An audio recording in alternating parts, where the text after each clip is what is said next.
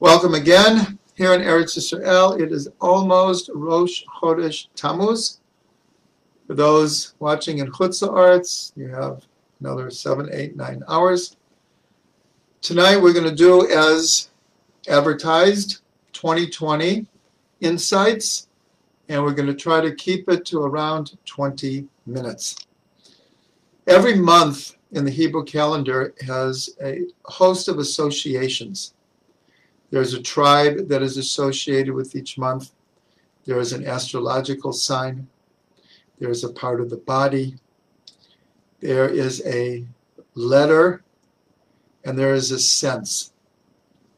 Tonight, because it's not a full hour class, we're going to just look at the chush, the sense of the month of Tammuz, and try to understand it historically, in perspective and especially as it affects us today. The sense of the month of Tammuz is sight, re'iyah, the sense of sight. Now, most people, thank God, are able to see. So we're not talking about just the physical sense of sight, we're talking about the insight. That's what we're talking about having a keen perspective on reality. That is the sense of sight. We see, but we don't always understand what we're seeing. Now, how is this connected to the month of Tammuz? It's given over that the spies left for Eretz Yisrael on Rosh Chodesh Tammuz. And they spent 40 days touring the land, and they came back on what now we call Tisha B'Av, the ninth of Av. And during that time, the 12 spies, 10 of them saw the same thing that the two, Caleb and Yehoshua, saw. Caleb and Yehoshua said, we, we can go, we can, we can enter the land, we can conquer the land. And the 10 said, no, we can't. They all saw the same thing. So this is what we're talking about, the sense of sight. And because the sin of the spies is such an archetypal type of misunderstanding, mistake, sin, whatever we want to call it, we need to do a fixing in this month of sight. The tribe that's associated with this month is Reuven, also from the word to see, Reu. So both of them have to do with, with sight. So we're going to try to dedicate the time we have tonight to what, what is the fixing for sight? What can we learn from this? So I'm going to bring two verses, two ideas and we're going to try to extract from it what we can about the idea of fixing our eyes. We go to the last verse of the Torah. The last verse of the Torah talks about all the miracles and wonders that Moshe did in the eyes of all of Israel. Asher asa Moshe le'enei kol Yisrael. And we're told in, in Kabbalah and that the word that he did, asa, also means to fix. That's one of the meaning of the word la'asot as used in the Torah means not just to do, but to rectify, to fix. So the last verse of the Torah is saying that what Moshe did was not just that he did all these miracles and wonders in the eyes of all Israel. Le, le enai, le enai. But it means that he fixed for Israel their eyes. But what does that mean? So it's brought down in Kabbalah and Chassidut that the last verse of the Torah is intrinsically connected to the first verse in the Torah. And we know this from Simchas Torah. where we end the Torah with these words, Le'enei Kol Yisrael, in the eyes of all of, Israel. And then we roll the Torah and we begin immediately from Bereshit, in the beginning. So we read it, Le'enei Kol Yisrael, Bereshit bara et. In the eyes of all of Israel, in the beginning, God created the heavens and the earth. So the first thing we learn about this for the fixing of the eyes is this idea of newness.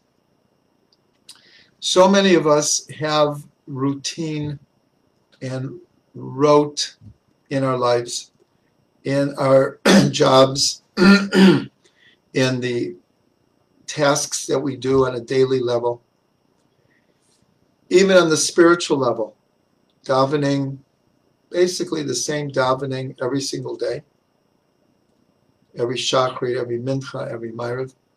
So it is so easy to fall into seeing the world as not new, as just repeating over and over and over the same kind of actions. And we fall into this state of, of, of boredom. So, one of the, the greatest teachings of Chassidut is this idea of how to, you have to work on it, to learn to see the world, to experience the world. That's the sense of seeing here. To experience the world as new all of the time. And that's what it means to connect the end of the Torah with the beginning. In the eyes of all of Israel, in the beginning, God created the heavens and the earth. But it also means the fixing of the eyes is to be able to begin again every day. That's why two times in Shachrit, we say, uh, the wording is a little bit different each time, but. That God in his goodness renews the works of creation every day. And the message to us is it is a new day. Even if we're saying the same words as we said yesterday, it's a, it's a new world. And this is it's it's so important to to, to live a life of, of purpose and meaning by being able to renew ourselves constantly. But there's a deeper secret here. The deeper secret is, is what Rashi tells us about what are these miracles and wonders that Moshe did in the eyes of all of Israel. If we didn't look at Rashi, our natural inclination would be say the 10 plagues. Of course, God did the 10 plagues, but it was through Moshe, the splitting of the sea, bringing water from a rock. Again, God performed these miracles, but it was through Moshe. So that's what we would think that that's what Moshe did in the eyes of all of Israel. Brought down the Torah from heaven. But Rashi says something seemingly um, out, of, out of left field. And it comes from the Gemara, where what the what what Moshe did in the eyes of all of Israel is he broke the tablets when they were worship, worshiping the golden calf. So this is somewhat unexpected. And God said, Yesher kochacha asher shibarta. Good job, Moshe, that you broke the tablets. Now, what what what can we learn here? The truth is, we could use a whole hour to to discuss this, but in short, so many times in our lives, new beginnings happen after a breaking, a crisis, a trial, a tribulation.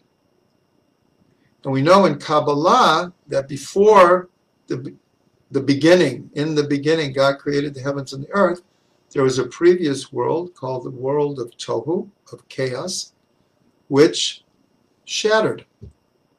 And this world is made up of the shattered shards of the previous world. This is all very symbolic, but it's very real. Very real. So, what we're being told here is that every end, we could look at it, our sight we can look at our lives and see crises as this is the end. I'm at the end.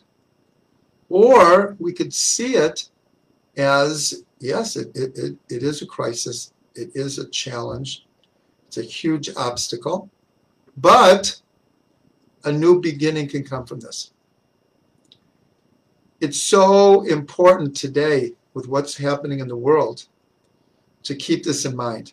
This is the, the sense of this month, is the way that we look at the world.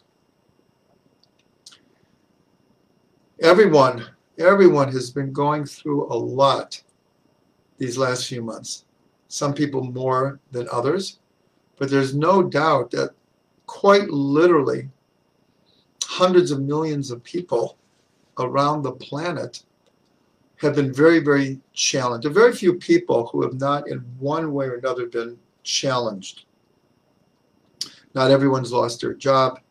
Not everyone had mental problems from being uh, shut in, but many people have had these problems. And we, we, we have to see in the fixing that, that we can work on this month is seeing what is the hidden bracha in all of this. And what, what can we learn from it? How can we grow from it?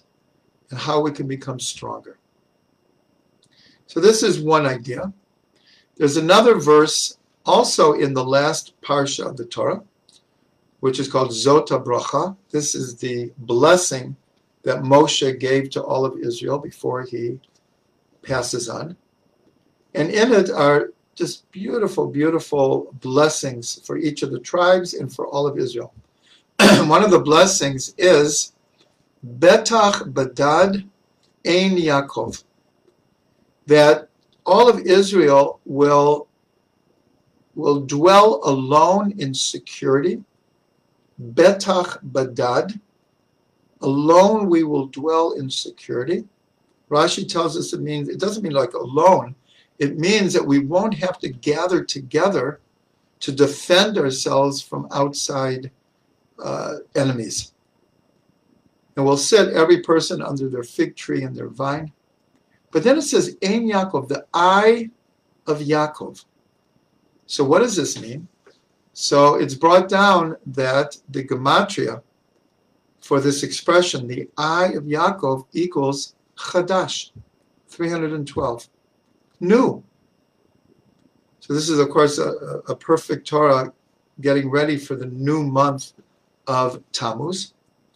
But this idea of the eye of Yaakov being able to see how the world is recreated at every moment and to tap into this kind of newness really makes the difference of living a life of, of boredom, of just getting by, of just just going through the motions, and a life of purpose and meaning and excitement.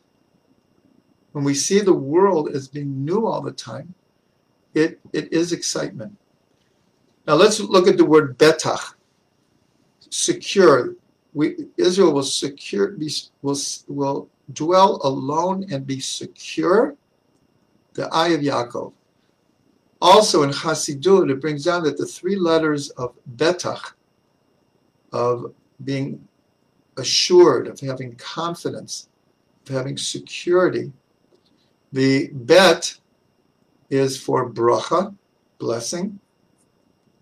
The tet is for tov, goodness. And the chet is for chaim, life. Bracha, tov, chaim. So what can we learn from this? Is that when can we sit self assured and confidently? It's when we can see the bracha, the tov, and the chaim in our lives. Even in a challenging time like this, everyone's been watching Zoom and classes online and, and everyone's been talking about this almost endlessly. I think everyone is, in a sense, a little bit tired of this, but it doesn't seem to really be going away. And we might have to learn how to just live with this, at least in the in the near future. But what about the brachas in our life? What about the tov in our life? And what about life itself? So this is the sense of sight, is to be able to see deeper.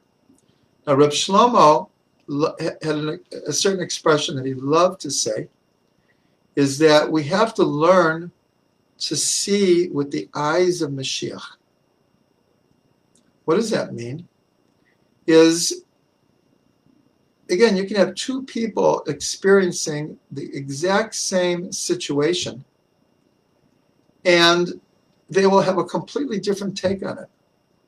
One person will see everything wrong with the situation, or at least nothing good in it, and the other person will see so much goodness.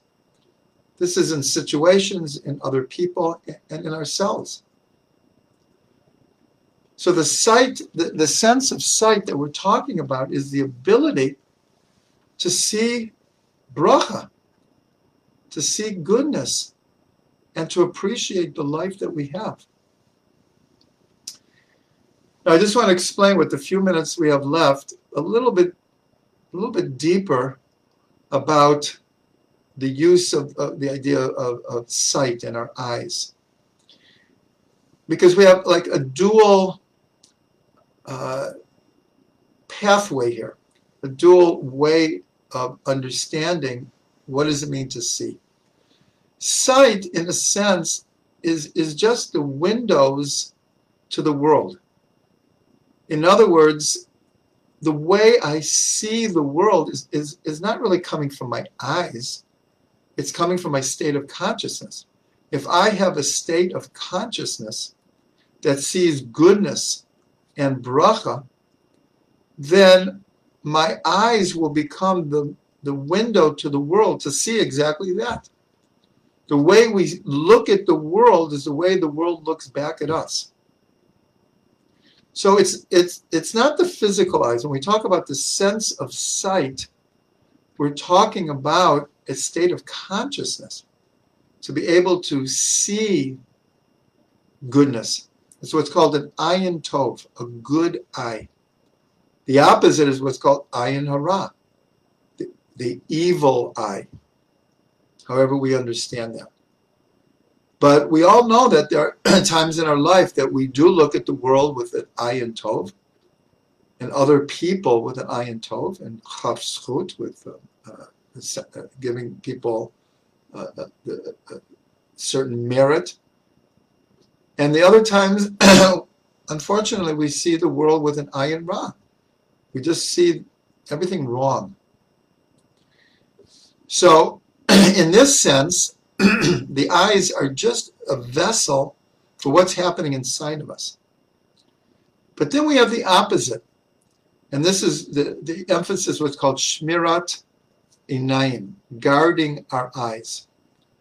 Because sometimes when we look at certain things, it affects us inside. The eyes are not just neutral.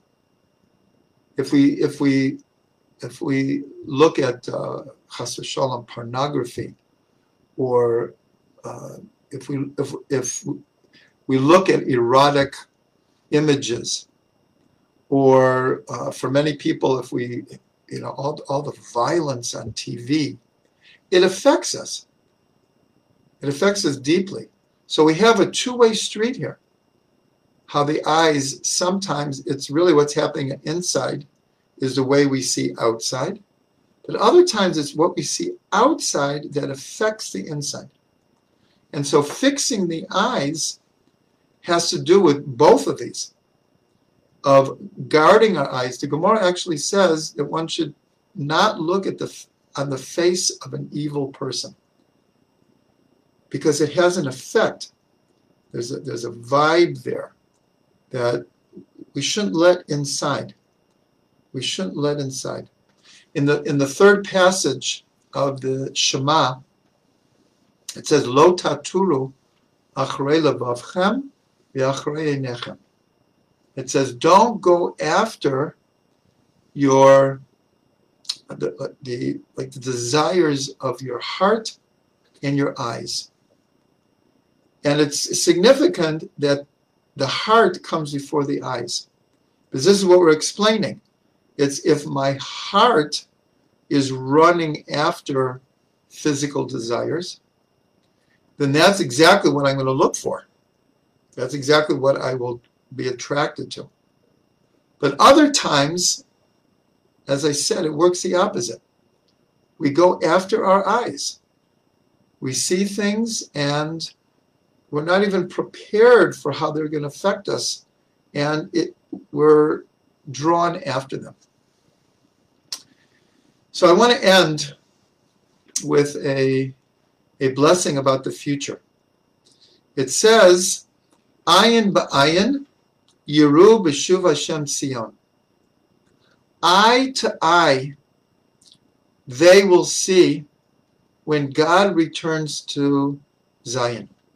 This is a prophecy of the future, meaning ayin ba'ayin, that our, our, our perception of God will be like physical sight. Right now, God is very hidden in the world. We have to look very, very hard in order to find God. The, the Maggid of Mezrich uh, described life and reality as, as a game of hide and seek. That God is hiding and he wants us to seek him out. And then we can find him. But in the future, it will be ayin ba'ayin, yir'u, b'shuv Hashem Sion. We'll be able to see physically with our eyes godliness everywhere. Now we know in Kabbalah the word ayin is ayin yud nun. And we're told that the letters ayin and aleph can be interchanged. The Gemara does this many, many times. So we could also read this, not just eye to eye will we see, but ayin as in Sof, infinite. Because in the future, the infinite light of God will be will be perceived by the physical eye. That is what we're heading for. And this is what Reb Shlomo meant that we should learn to, to, to see with, with Mashiach eyes. And the Lubavitcher Rebbe, in, in the last years of his life, said, Open your eyes Mashiach is here. Now, I don't think we really think that Mashiach is here. So, what did he mean? What he meant is if we really open our eyes, we can already draw the future into the present. We can already experience the Messianic era now. It's not the full Messianic era, it's not the full revelation. But the more we learn to, to open our eyes and see with Mashiach eyes, the closer the redemption will come. So that's my blessing for everyone as we enter into Rosh Chodesh Tammuz and hopefully the fixing of the eyes, the fixing of the sin of the spies, that redemption will come to the world and we'll be able to see ayin ba'ayin, Yiru Hashem, B'shuv Hashem Zion, that we'll be able to see God as He returns to Zion, as we return to Zion, as all the Jews are coming home, that this will bring the full redemption. Chodesh Tov.